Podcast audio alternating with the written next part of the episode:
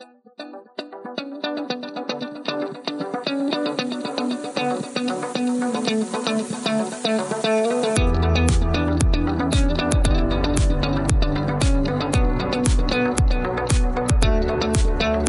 got another question because that threw us off a little bit, but um, uh, Sonny asks, how, how does your VAs know exactly what you want them to be doing day in and day out?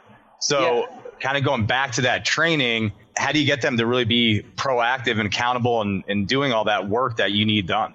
No, you you do. Yeah, I can speak to that. So one of the keys when it comes to training is, and this is this is how we can really simplify this. Think about yourself as a real estate agent, and then you think about okay, I need to be making prospecting calls every single day for two to three hours, maybe three to four hours.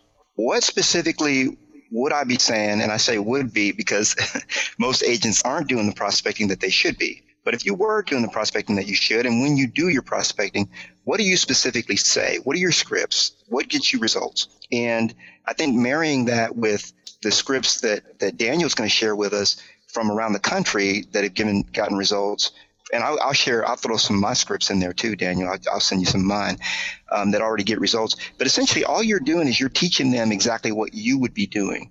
So it all it is is getting on the phone with them for the first week and making those calls together. Okay. At first, they begin as a fly on the wall. You know, this is how it, how it goes. So, um, and this is after they're already MyOutDesk trained. So first, my VA gets on the phone with me, and and and they're just a fly on the wall. No one really knows they're there. Okay. So they're just listening to everything that I'm doing. Okay.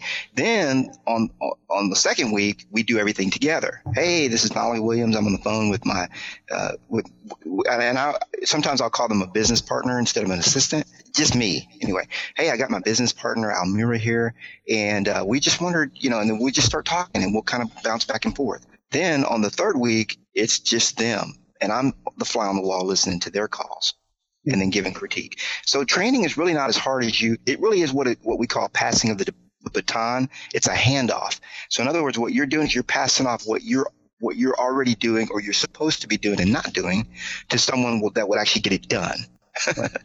yeah. And the, and the funny thing happens, Daniel, it's a real funny thing I've, I've noticed. When I assign tasks to my VAs, they get done. When they're on my desk, they don't get done. See what I'm saying? So VAs are real critical to success in my opinion, um, of what I've seen in my business.